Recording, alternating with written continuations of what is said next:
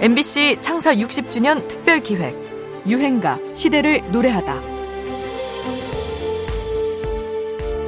항상 노래를 부르실 때 눈을 감고 마이크 줄을 항상 이렇게 감아서 들고 노래를 하셔요. 그래서 그때 그 우리 선배 언니 오빠들이 노래를 부르면 항상 눈을 감고 이렇게 불렀던 그게 참 유행이 했었어요. 1970년대 눈을 지그시 감고 마이크 줄을 한 손에 칭칭 감은 채 차분하게 노래를 부르던 가수 김종호의 모습 기억하십니까? 당시 포크송은 애들이나 듣는 음악이라며 손사래를 치던 어른들도 멜로디가 분명하고 또 목소리에 한이 맺힌 김종호의 노래를 듣고 포크의 매력을 알게 됐다고 하는데요. 그의 어머니 박숙자 여사는 남도 판소리의 명창이었고 외할아버지는 창작 판소리의 창시자로 알려진 소리꾼 박동실 선생님이었습니다. 영화 서편제가 이 가족의 이야기에서 소재를 가져왔다고 알려져 있죠.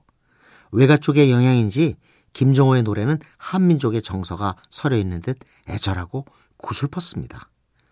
1974년 이름 모를 소녀로 단숨에 스타 가수가 된 그는 뒤이어 나온 하얀 나비를 통해 절정의 인기를 누리게 되는데요. 두 곡 모두 김종호 자신이 쓴 곡이었습니다. 당시 최고의 인기 듀엣 어니언스의 사랑의 진실, 작은 새, 저별과 달을 이 히트곡들도 그가 만든 곡이었죠. 그 나이에 그 어떤 이런 가사 썼을까 할 만큼 인생은 많이 살은 사람처럼 잡을 수 없는 어떤 바람 같다 인생은 어떻게 이렇게 표현하는 그걸 가끔 부르면서도 정말 참 대단한 친구다. 그냥 짧게 얘기하면 천재라고 얘기해도 뭐 특별한 칭찬은 아닌 것 같아요. 절친이었던 동료 가수 하남석의 목소리인데요. 천재라는 표현도 그에겐 특별하지 않다며 김정을 높이 사는군요. 정말 그렇습니다. 늘 차분하게 노래하던 그는 사실 건강이 좋지 않았습니다. 요즘에 제일 부러운 건 애들이고 어른이고 자꾸 뛰어다니고 말이죠. 나도 저쪽에 좀 뛰어서 땀도 좀 흘리고 밥도 좀 맛있게 먹어봤으면 생각도 들고요. 근데 또 막상 뛰어보면 숨도 가쁘고 하니까 그럴 때 오는 그 체력의 한계에서 오는 실망감도 있죠. 밥을 좀 맛있게 먹어봤으면 하는 김정호의 소박한 발언과 달리 그는 1983년 33살의 젊은 나이에 폐결핵으로 세상을 떠나고 맙니다. 하지만 노래의 생명력은 길었습니다.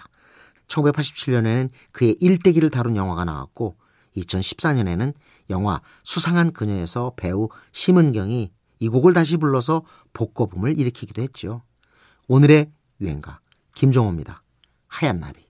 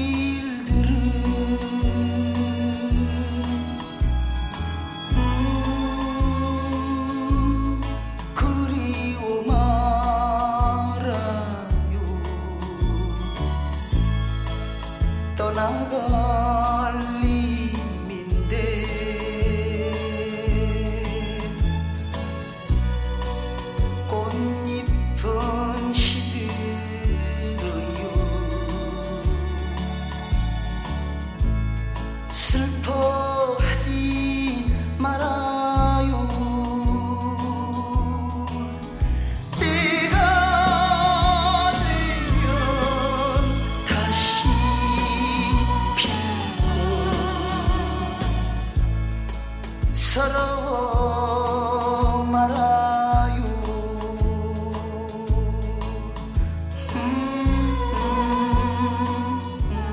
MBC 창사 60주년 특별 기획 유행가 시대를 노래하다.